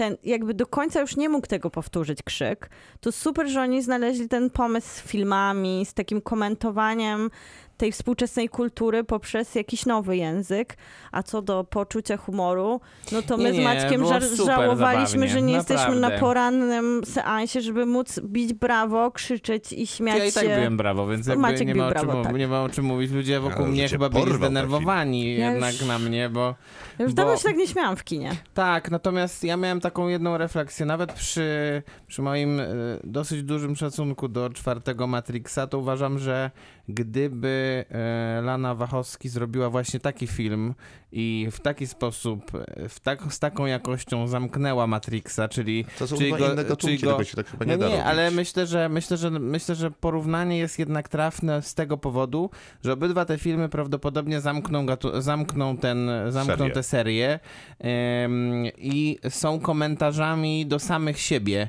I jednak, jednak krzyk jest dużo ciekawszym komentarzem, krzyk dużo robi- bardziej takim, e, dużo lepiej zamykającym usta krytykom. Krzyk to robi chyba z dystansem ogromnym, a jednak No nie, no, Matrix jest nie ma oczywiście bardzo na poważnie. No dystansu właśnie. do siebie, nawet po prostu Nie, nie, to, to wiadomo. sekundy Tak. dystansu. Ja będę utrzymał, że gdyby Matrix skończył się po pierwszych 35-8 minutach, to byłby z tego dobry krótki nie metraż. odbierajmy To mu bardzo najważniejszej dobry, rzeczy poza tym finału, i tak zombie wys- finału, który Chciałem jest tylko w sumie powiedzieć, że i tak mu wystawiłem filmu. 8 na 10, więc... A ty też 7. Wydaje Więc mi się, że... Bądźmy trzy- realistami. Trzymajmy się naszych tutaj ocen. Tak. Słuchajcie, że, że to jest dobre porównanie, bo Krzyk też się opiera na kiczu, tylko świadomie. Nie wiem, czy Lana Wachowski ostatnio to nie jest po prostu jej język filmowo-serialowy głównie, a tutaj ten kicz po prostu wylewa się z ekranu, ale jest prowadzony inteligentnie, błyskotliwie. I ja naprawdę już dawno nie miałam podanej takiej zbalansowanej rozrywki, że właśnie mam tak, trochę wzruszeń, bo jestem fanką krzy- krzyku, mam sporo zabawy takiej czystej, z jednej strony z poczucia humoru i ironii, która się tam dzieje, z drugiej strony z klasycznego slashera, którego jest tam dużo i to jest fajne, że się nie bali jednak połamać parę kości, pokazali nam trochę krwi w przecinkach, to się dzieje teraz różnie, bo te slashery trochę wydaje mi Tak, się no są niemodne w kontekście tego, żeby lała się krew, teraz się to bardziej obchodzi niż wraca się do tego. Niektórych bohaterów są naprawdę przepiękne. Dokładnie, tak. E, a e, e, myślę, że warto też powiedzieć, że ten Matt Bettinelli, Olpin i Tyler Gillette to są panowie, którzy są odpowiedzialni nie tylko za krzyk, ale też, też za jeden z ciekawszych e, horrorów, czy, tak, czy thrillerów e, mm, sprzed chyba trzech lat, czyli film, który się nazywa Ready or Not, Zabawa w pochowanego z Samarą Waving. Bardzo fajna Bardzo zabawa. dobra rzecz, więc jeżeli ktoś pierwszy raz się zetknie z tymi dwoma reżyserami przy krzyku, to warto, żeby sobie nadrobił tę zabawę w pochowanego, bo, bo już widać w jaki sposób oni traktują gatunek, że jednak podchodzą do niego z bardzo dużym dystansem, mimo wszystko jednak e, mimo wszy- Odhaczając wszystkie, odhacają wszystkie tak, schematy, ale schematy. kochając tak naprawdę i upajając się tymi gatunkowymi no właśnie, tropami. Bo to jest to słowo, które użyłam na początku, że tutaj widać po prostu miłość, do, ga- miłość do gatunku, że to jest po prostu wielki pokłon z jednej strony do całej spuścizny krzyku, ale tutaj to nie jest wykorzystywanie tylko krzyku, po prostu całej gatunkowego, gatunkowego smaczku i robienie ten, ten pastisz, to wyśmiewanie nie jest po to, żeby kogoś obrazić, jest Nie, po to, nie, żebyśmy się no jeszcze bardziej, jeszcze bardziej uśmiechnęli z czułością do całej Znaczy, serii. myślę, że wszystkie fandomy jednak mogą się poczuć obrażone w pewnym momencie. Nie, ale każdy fandom e, da się obrazić każdym kolejnym ten- filmem. To prawda. Ten Chociaż nie wiem, finał fandomowski. może, ten, może gdyby miał trochę więcej napięcia, ten film to by mnie chociaż wziął, nie? No Bo ten pierwszy krzyk jednak to on był taki, mm, budował tam napięcie mimo No wszystko. bo Wes Craven, poza tym, że e, chciał zrobić komentarz na temat slasherów, to jednak e, Robił też slasher. był Robił mistrzem e, gatunku. Tak, E, tak, bo tak. przecież e, Koszmar z ulicy Wiązów to myślę, że jest Mm, dokładnie. jeden z najlepszych slasherów w historii kina na Dokładnie. 100%. No a ten krzyk tak może trochę bardziej po stronie, tak traktuje tego swojego zabójcę, bardziej po stronie No bo on go E, strasznego demaskuje na początku już. Tak, tak, bo przecież e, to jest, to jest właśnie to jest właśnie charakterystyka tego Ghostface'a. On, on dostaje po mordzie wielokrotnie. On e, w co chwilę się przewraca o własne nogi niemalże. To wygląda super pokracznie, ale z drugiej strony no, jest bardzo skuteczny, bo zabija. Tak? A to jest jego Albo główny można cel. by było zdradzić, co wiemy, każdy fan. jest Ka- każdy celem. fan zna krzyku, że on ma też na to bardzo sprawdzony przepis, który się tutaj też powtarza. No nie wiem, czy to był spoiler, spoiler Znaczy, po szczerze- 25 dobra, latach, jeżeli, ale... jeżeli, jeżeli będziemy oceniać jego skuteczność, na przykład w tym filmie, no to, w- Zabił trochę. no ale Nie, no, jak na to, co się pozabijał. naćgał, to w zasadzie niewiele. Nie no, ale Ale to pozabijał w też każdym ważne filmie było postaci. tak samo, mniej więcej. A poza tym, Nie, no ja tylko oceniam a jego poza tym. A poza tym ten jest jednak, e, jest jednak ta scena, w której nie będę, nie No będę właśnie. spoilerował w całości, ale jak on mówi do, w pewnym momencie, że to był honor, to myślę, że wszyscy, wszyscy jednak poczują, że to było No. piękne. Okej, będziemy To, oceniać. dla mnie to było piękne. Piękne. 9 na 10. 9 na 10. No, Ja niestety 6, ale rozumiem, że można się zachwycać. Kinotok. Film. Czas na kolejną recenzję i jesteśmy po recenzji Myślałam, że Krzyku. powiesz po pół roku od zobaczenia filmu, co jest prawdą. Tak, to prawda. Sześć miesięcy temu obejrzeliśmy Titan Julie Ducournau, Wszyscy. która była w Cannes i wyjechała stamtąd ze Złotą Palmą. Druga, albo pierwsza pełnoprawna kobieta, która tą Złotą Palmę odebrała. Pierwsza nie dzieląca się tą palmą kobieta. Znaczy pełnoprawna No kobieta. właśnie, poprawiam. Aha, w... Że Pełno, wcześniej- w tym sensie. Wcześniej, dokładnie. Jane pełnoprawna- Campion się pełnoprawna nagroda, przecież, może w tym sensie bardziej. Jane Campion się dzieliła swoją złotą palmą, w sensie nie musiała oddać jej A, połowy, za, za ale była tak? aequo, tak. A z kim? A nieważne. E, dobrze. Przepraszam. Chenem Cage'em. Tak? Chen Kaige. O, Mhm, proszę. okej, mhm. O, no już. Sześć miesięcy minęło faktycznie od tego czasu, kiedy my zobaczyliśmy na festiwalu Nowe Horyzonty. Zresztą zdaje się, że to był film otwarcia. Był, Czy ale ja nie oglądałem na filmów otwarciu na. Nie ogląda. Razem nie, oglądaliśmy Krzysztof na otwarcie ten film na balkonie. Na A balkonie Kapitolu. Oj, to musiało być ciężko. Otwarcie balkon Kapitolu. Było gorzej, bo oglądałem na y, balkonie Kapitolu Memorię, a na balkonie. też ciężko. Tak, i tam jest taki powtarzający się, dudniący dźwięk, który, który ona nie idzie nigdy odtworzyć. Memorii jeszcze. I tak, Nigdy jeszcze. tak, tak mocne są głośniki Kapitolu, że ja wyszedłem półgłuchy. Jeszcze raz zrób tak. Ale z drugiej strony są Bardzo tak, wyspany. Z drugiej strony są tak słabe, Że- że... nie słychać połowy Hiacynta na przykład. Nie, bo to, bo to jest w ogóle paradoks głośników Kapitolu, Tak. kiedy oglądasz memorię. Są tak silne, że są w stanie cię ogłuszyć, ale nie są wystarczająco silne, żeby, Żeby cię powstrzymać cię obudzić. od zaśnięcia. Rozumiem. Bo w Hiacyncie na przykład trzeba było czytać napisy, żeby, żeby zrozumieć dialogi.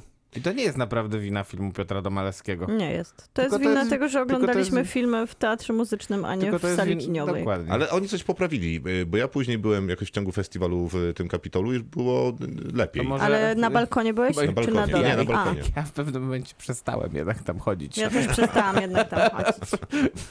Ale Titan w miarę się nawet na tym balkonie obronił. E, tak, to Bo to jest prawda. intensywne wizualnie kino. Bardzo intensywnie wizualne kino, ale ma też e, historię, e, co prawdopodobnie Uuu, jest mierzymy się z jego historią. siłą. Będziesz opowiadać tą historię? Nie, nie możemy. No chyba Bo tam jest dużo spoilerów chyba. Ale chyba tylko początek. Główną bohaterką jest Aleksja, która ma bardzo zażyły stosunek z motoryzacją w postaci Ale, może, samochodu. ale możemy powiedzieć dlaczego, bo to jest w trailerze chyba pokazywane w kółko, że ona Jest, miała wypadek.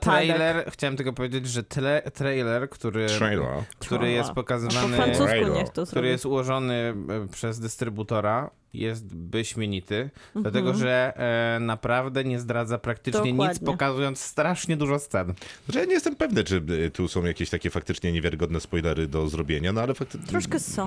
Może i są. Powiedzmy tyle, że faktycznie miała wypadek samochodowy. Ma Jako teraz, dziecko. tak, ma teraz tę tytułową tytanową płytkę w głowie.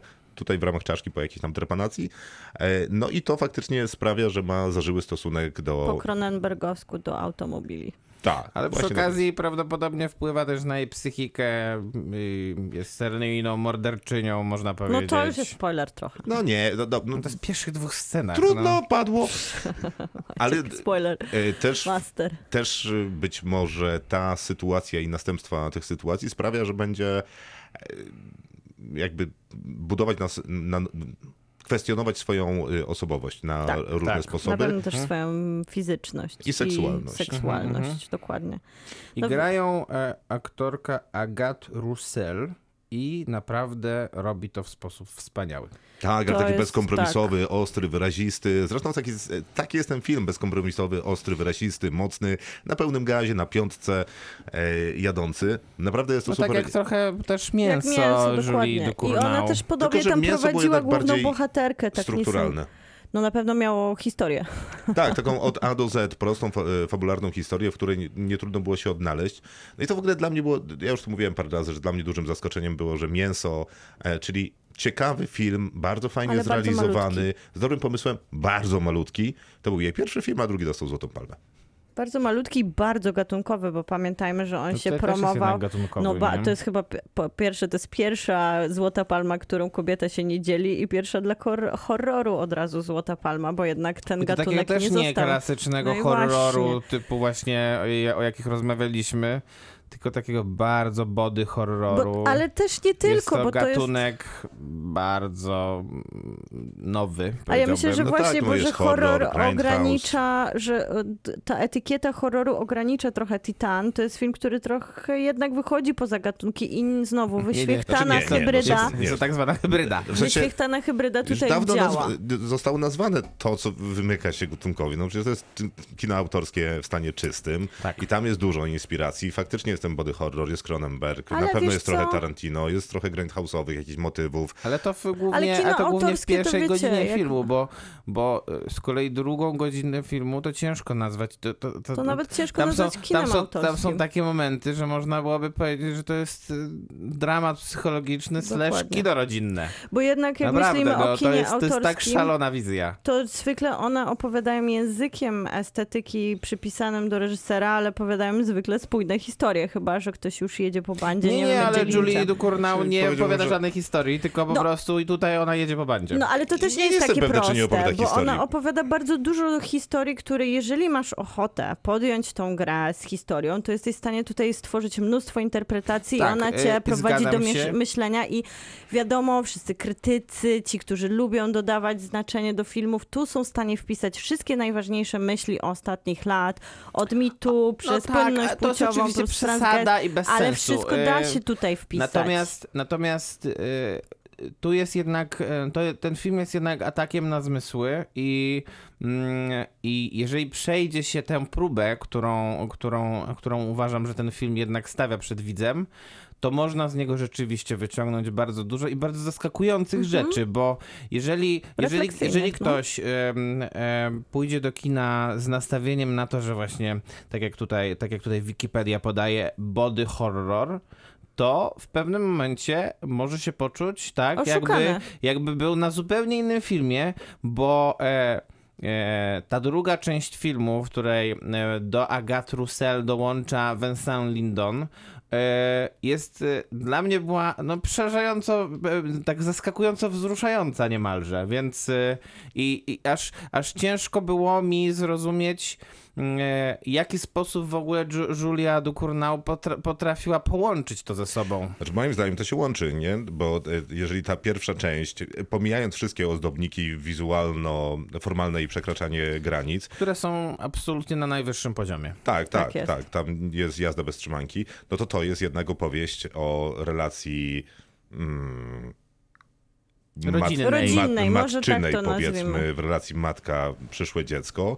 no a później Ale jest... też, e, Ale ojciec ojciec też. dziecko. A tak? póź- y, Ale później w drugiej części filmu jest relacja ojciec, dziecko, mniejsza y, jakie dziecko. Ten ojciec jest od początku tak I naprawdę. jeżeli, y, tak, powiedzmy, chociaż ja bym powiedział, że to jest bardziej jakby matczyna pierwsza część, ojcowska bardziej druga. Jeżeli to jest generalnie film o stosunku rodziców do dzieci, no to okej.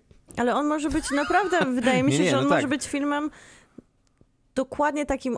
Ty wybierasz o czym chcesz, o czym chcesz, żeby był ten film. Ja tego nie kupuję, no bo ona przecież zakładała, że to jest film o czymś. No nie, ja nie, jakby- myślę, że, napi- myślę, że napisała nie sobie ma... te jakąś To, oś. to nie jest do końca tak, że można sobie wybrać, z, nie wiem, to nie jest, to jest całego po- katalog, który tak. składa się z 87 pozycji. Ale możesz Natomiast- iść za tropami, bo możesz iść właśnie za tym, za tym rodzinnym elementem. Możesz iść też na przykład dla mnie super ważnym, co Maciek użył słowa zmysłowym, to fizis, które się tu pojawia, od tego, że ona sama ustala swoją tożsamość, to to na przykład w jaki sposób jest pokazywane męskie ciało w odczarowywaniu tego obrazu kobiecego ciała, na przykład scena tańczących strażaków i taka Mhm. seksualizacja i fetyszyzacja męskiego ciała. Jest dla mnie na przykład tutaj ta cielesność jest dużo ważniejsza niż ta, ten format No ale ta rodzinny. fetyszyzacja męskiego ciała jest na przykład w sposób, e, w sposób bardzo radykalny, że tak powiem odbijana w cudzysłowie wszystkimi scenami, w których bohater sobie wstrzykuje coś w to udo. prawda. Więc no... Ale e, to w- radykalne to jest element, który odbija bardzo wiele tropów. Tak, tylko że, tylko że to, e, o czym, e, to, o czym, o tym, o tym, o, o tym, że Julie Ducournau jednak wybiera i chce opowiadać o tych relacjach rodzinnych w szczególności, wydaje mi się, e, pokazuje to, jak bardzo jednak e, w tej drugiej części uspokaja się ze wszystkimi ozdobnikami.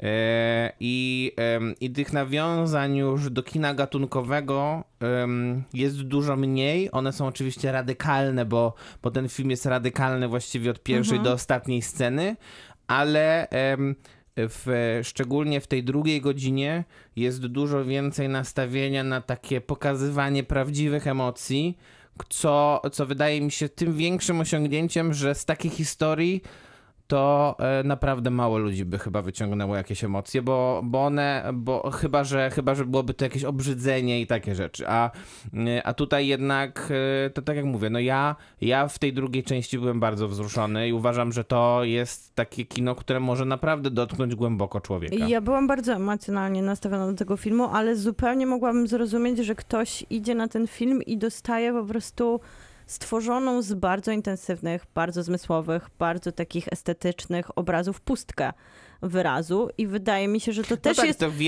super ryzykowny zabieg i odważny, żeby sobie zezwolić na to, że ten film, jeżeli się chce, można czytać, ale jeżeli się nie chce i się na niego zablokuje, to zupełnie można powiedzieć, że on jest o niczym. I wiele Ciężko się z recenzji, tym nie nie, nie, i wiele No i recenzji. to ja się nie zgadzam. No bo ale nie, ale wiele zasadzie... recenzji jednak o tym mówi. Tak bardzo dużo recenzentów, No, które rozumiem. są nienastawieni pozytywnie do tego filmu, wskazują, że jest on totalnym przerostem formy nad treścią. Rozumiem, ale nie zgadzam się w tym sensie, że możesz pójść na dowolny film no e, i zdecydować, że nie zgadzasz się na, na jego treść i ją odrzucasz i stwierdzasz, że jest o niczym. 100% Tylko- prawdy. No więc jeżeli idziesz z takim nastawieniem, no to jest też twój wybór. W tym nie filmie wiadomo, jest... idziesz z takim No nastawieniem. Takie właśnie. nastawienie może się zrodzić w tobie W trakcie po filmu. kilkudziesięciu minutach filmu, tak? Więc... e, Więc no, to nie jest, to nie, nie, nie zakładam złej woli Ale mi ja, razu. chodzi o no to- dobrze, ja też nie, chodzi co o nie to, zmienia że faktu, że ta treść tego filmu tam jest. No. Tak, ale że jednak reżyserka trochę prowokuje swoją widownię, żeby mogła jej nie odczytać, że to jest świadomy zabieg. No że dobrze, to no ale to jest- Świadomy zabieg, trochę taką...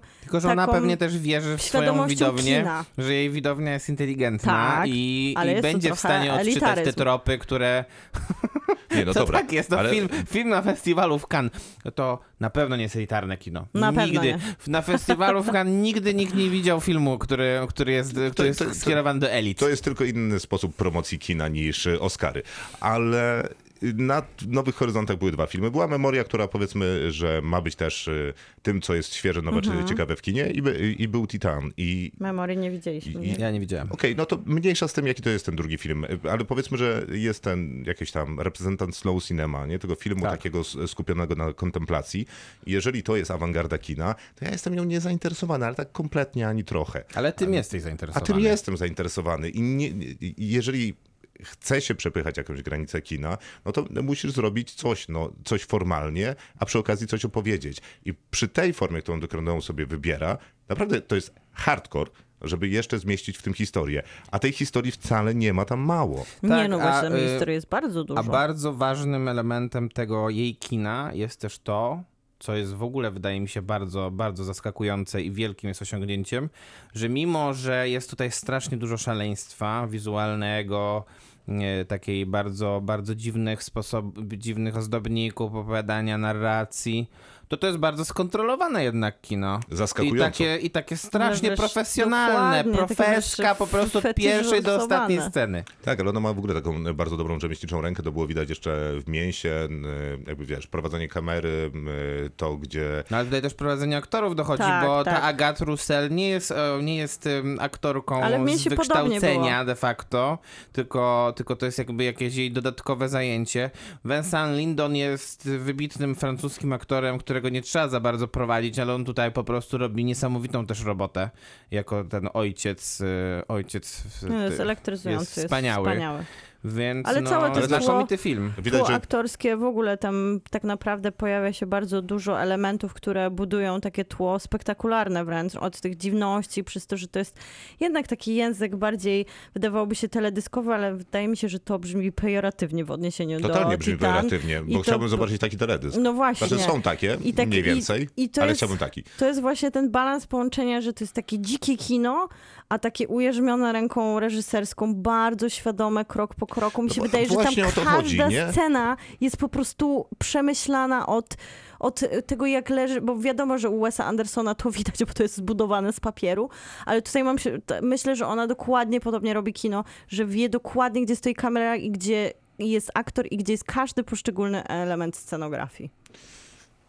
Możliwe. To jest E, dzikie w tym filmie, bo tam się naprawdę bardzo dużo dzieje. Tam scena ze sceny przychodzi jak wszechświat ze wszech, w, w Marvelu. Po prostu jakbyśmy zmieniali przestrzenie i płaszczyzny cały czas. I Y, też treści. Bardzo mi się podoba, że Cannes było na tyle odważne, żeby nagrodzić taki film. Bardzo Dokładnie. Bo Bo niekonwencjonalny. można było dać nagrodę Asgarowi Faradiemu. Bo Tak jest. Przepychający e, granice kina. Ja w tym kierunku kina bardzo chętnie pójdę. E, Dziewiąteczkę bym dał. I ja również. A ja bym dała dziesiąteczkę. Kinotok. Film.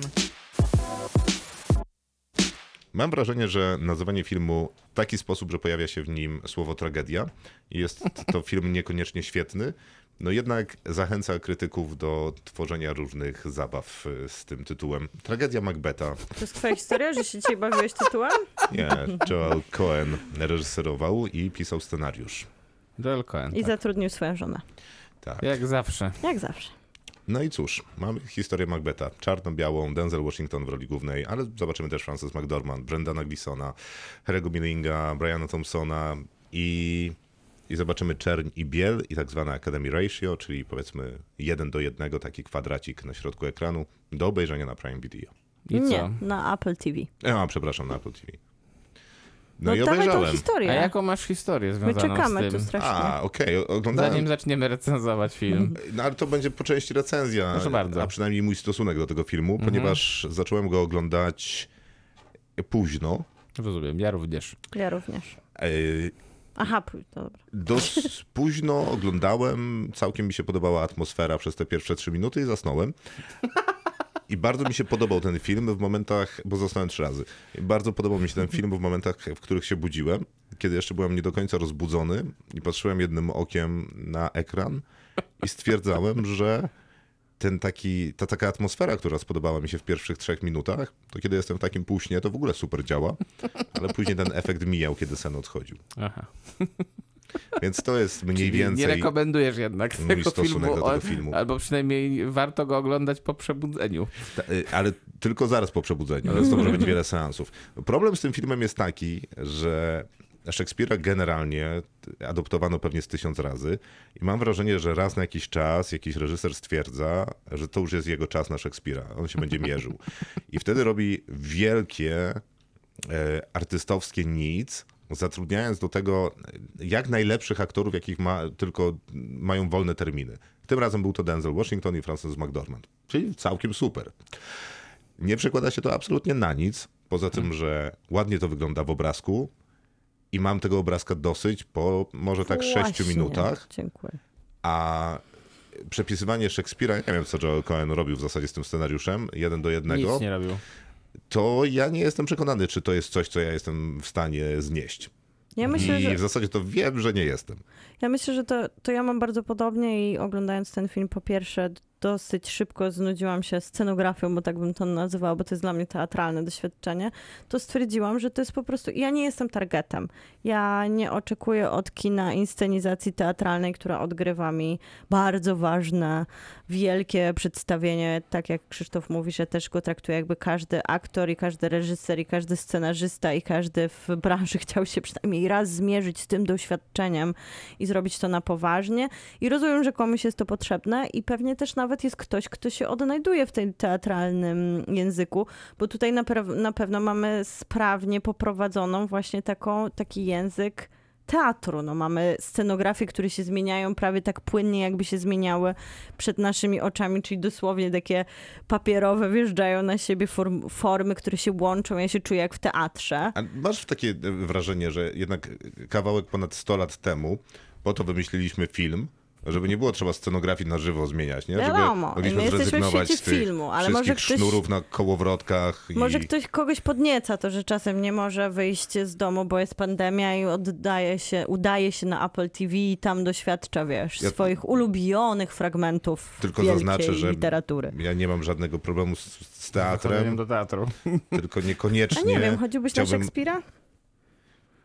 To jest No, w też jakiejś- fundamentalne pytanie. na Szekspira w jakiejś nowej co pewnie. formie, zależnie w jakim teatrze i zależnie u Na jakiego jaki reżysera. Tekst też, bo niektóre Szekspiry tekst. są absolutnie nieznośne. I tutaj też właśnie to, co mówisz, Maciek. Tutaj jakbym dowiedziała się, że nawet w teatrze mam oglądać Macbeta, który w sumie robi mi Macbeta takiego, jak znam, na poważnie, nie zmieniając i nie uwspółcześniając nic, tylko zatrudniając znane nazwiska, to chyba też by mnie nie przekonało nawet, żeby pójść do teatru. No okej, tylko ja uważam, że robi to zupełnie jednak inaczej. W sensie ja uważam, że to może. Nie, nie, nie spodziewałem się, że będę musiał bronić filmu i że to ja jestem chyba do niego targetem, bo dla mnie to jest fenomenalne dzieło. Naprawdę. Yy, I yy, jest to film tak właśnie. Jakby to powiedzieć, no to, to, tak, użyję, tego, użyję tego e, zgranego określenia. To jest dokładnie kino autorskie dla mnie. W sensie. Muszę teraz czuć jak wy, jak, Eee. gada, jak rozmawialiśmy o psich pazurach. Teraz to jest mój Bronco Henry. Dla mnie to jest właśnie e, zaplanowane od A do Z, e, jak to ma wyglądać. To jest prze... Ten film jest bardzo dobrze przemyślany ze względu na to, w jaki sposób ma być zbudowana ta scenografia. Ona jest dla mnie jednym z najważniejszych w ogóle bohaterów tego filmu. Po drugie, Joel Cohen bardzo blisko współpracuje z Bruno Del Bonellem, który jest operatorem tego filmu i dzięki temu to wygląda po prostu w sposób zachwycający.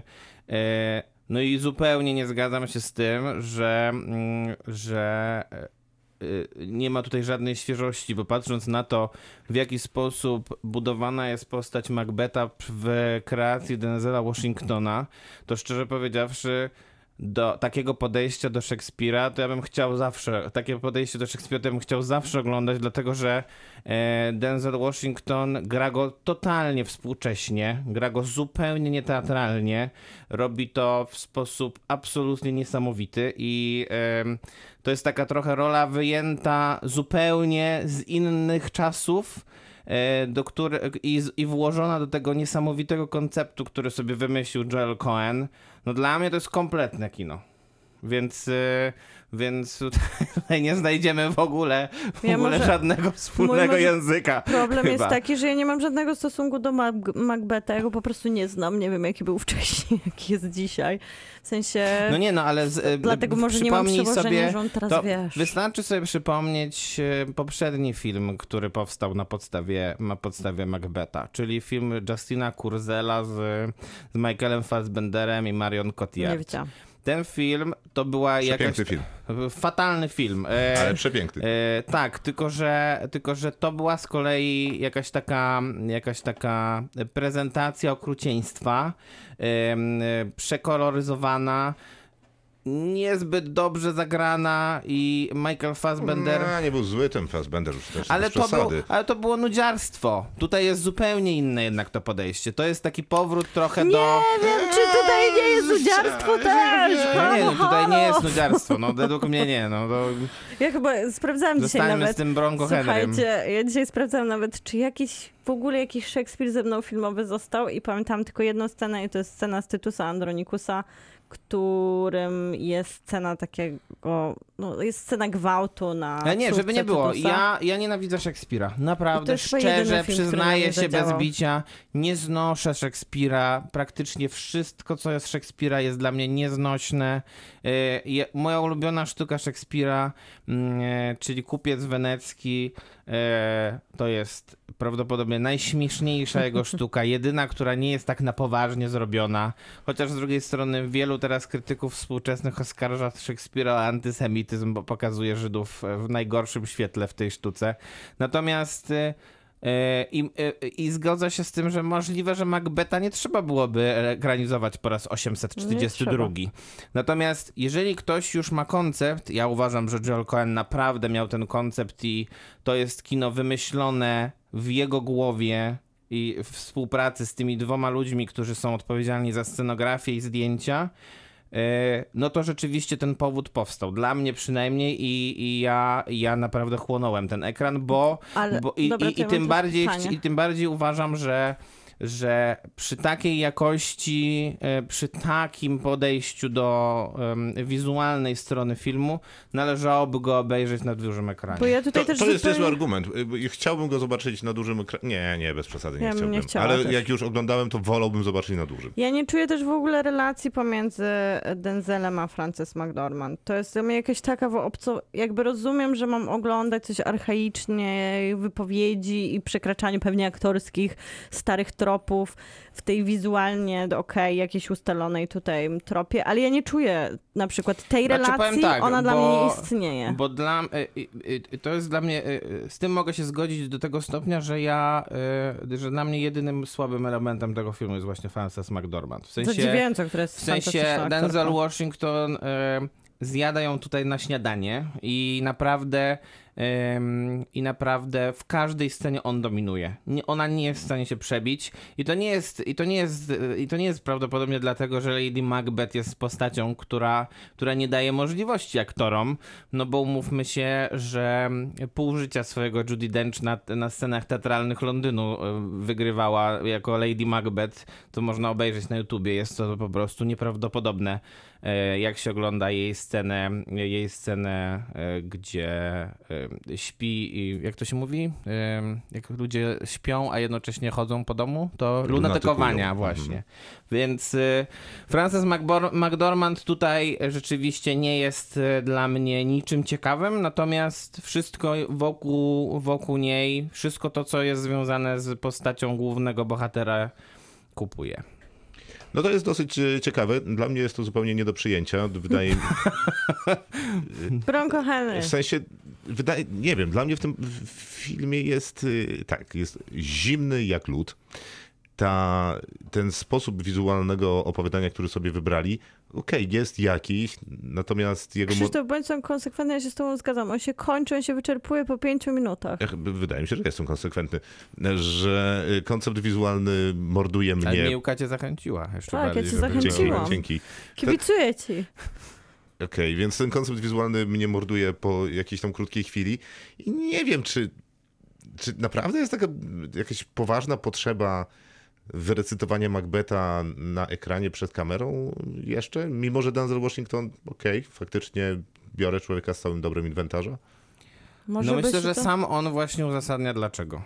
Aha, to dla mnie mało. No ale dobra. Ale też jest du- duża szansa, że być może nie, no nie, nie mam kompetencji do oceny tego filmu. Tak, to jest możliwe. Nie jestem y, specjalistą od Szekspira, ale być może po tym filmie zostanę, bo przeczytałem całego. Y, Ale przeczytałem trochę, mi całego. trochę też mi się wydaje to zbyt ograniczone z perspektywy twórcy, zwłaszcza takiego jak Cohen, żeby trafiać tylko do tych, którzy są znawcami Szekspira. To musi być dosyć ograniczonym Ale to tak targetem nie jest do końca jednak w tym filmie. No wiesz, jak się, jak się, przejrzy, jak się przejrzy recenzję tego filmu, to można, tam, to tam znajduje się odniesienia z kolei na przykład do mm, niemieckiego ekspresjonizmu, czyli filmów lat dwudziestych.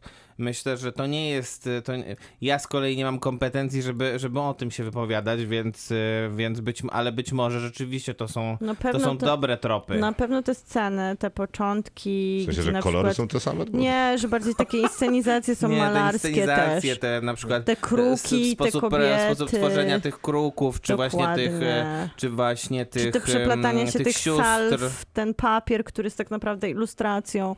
Tutaj jest bardzo takie duże ilustratorskie roboty, ale ja mogę powiedzieć, że to by się mi zamknęło na przykład w 15-minutowym krótkim metrażu, w którym dostałabym już tą estetykę.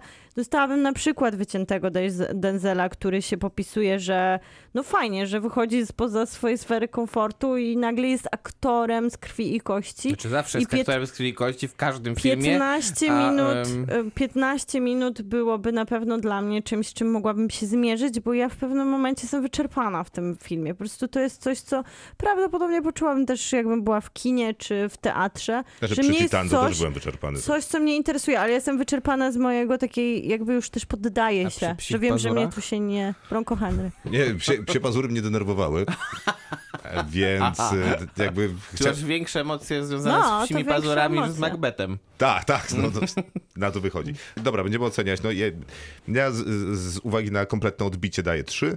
Ja daję 9 na 10. Ja daję 5. No i falstart. Mieliśmy się jeszcze pożegnać. To wszystko na dzisiaj. Bardzo dziękujemy i zapraszamy na Spotify'a. Tam niektórzy mogą ocenić nasz podcast, więc dołączcie do litarnego Same gronia piątki, Tylko same piątki. możemy. no. Same piątki. I bardzo by było nam miło, gdybyście dołączyli do nas na Spotify jako subskrybenci obserwujący. Co tydzień obiecujemy odcinek pełen niespodzianek, a co najmniej trzech recenzji filmowych lub serialowych. I teraz to już definitywnie wszystko. Krzysztof Majewski. Miłosława Bożek. Maciej Stasierski, dobranoc. Kinotok. Tuż przed wyjściem do kina.